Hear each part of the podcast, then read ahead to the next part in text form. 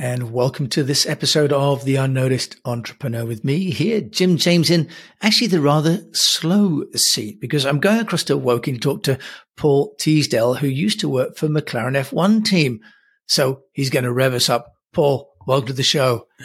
Thanks for the introduction, Jim. Pleasure to be here. I, I point people towards this high performance world that they are aware of and often feel is way beyond their reach and I help them to understand the principles and the ways of working, the methodologies that are in play there that make it accessible so that they can apply those principles for themselves so that they can then accelerate their own performance.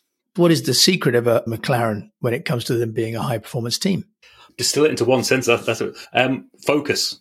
I think is the critical piece. What you've got in that world in general, but in within that team, is you've got a singular focus for what everybody is driving towards if what you're doing today isn't driving towards getting that car to be as fast and as easily drivable and as maximizing the points that it can possibly get, if what you're doing doesn't relate to that, you don't do it.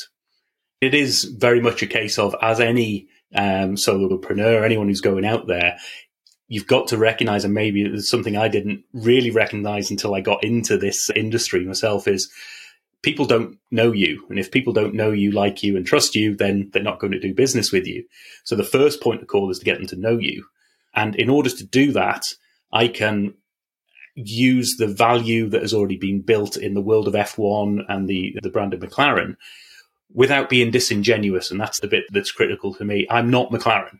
I'm not bringing McLaren to you. I'm bringing Paul Teasdale's experience of working in that world.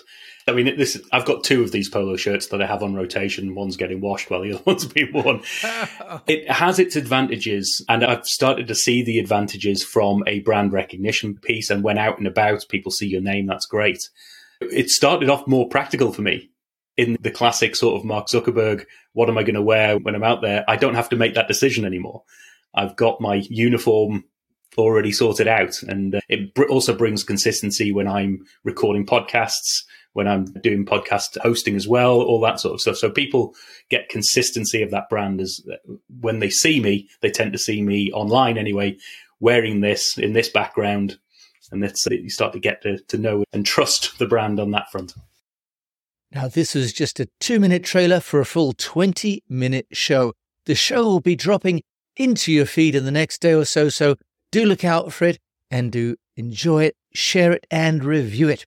Thanks for listening to this trailer of The Unnoticed Entrepreneur.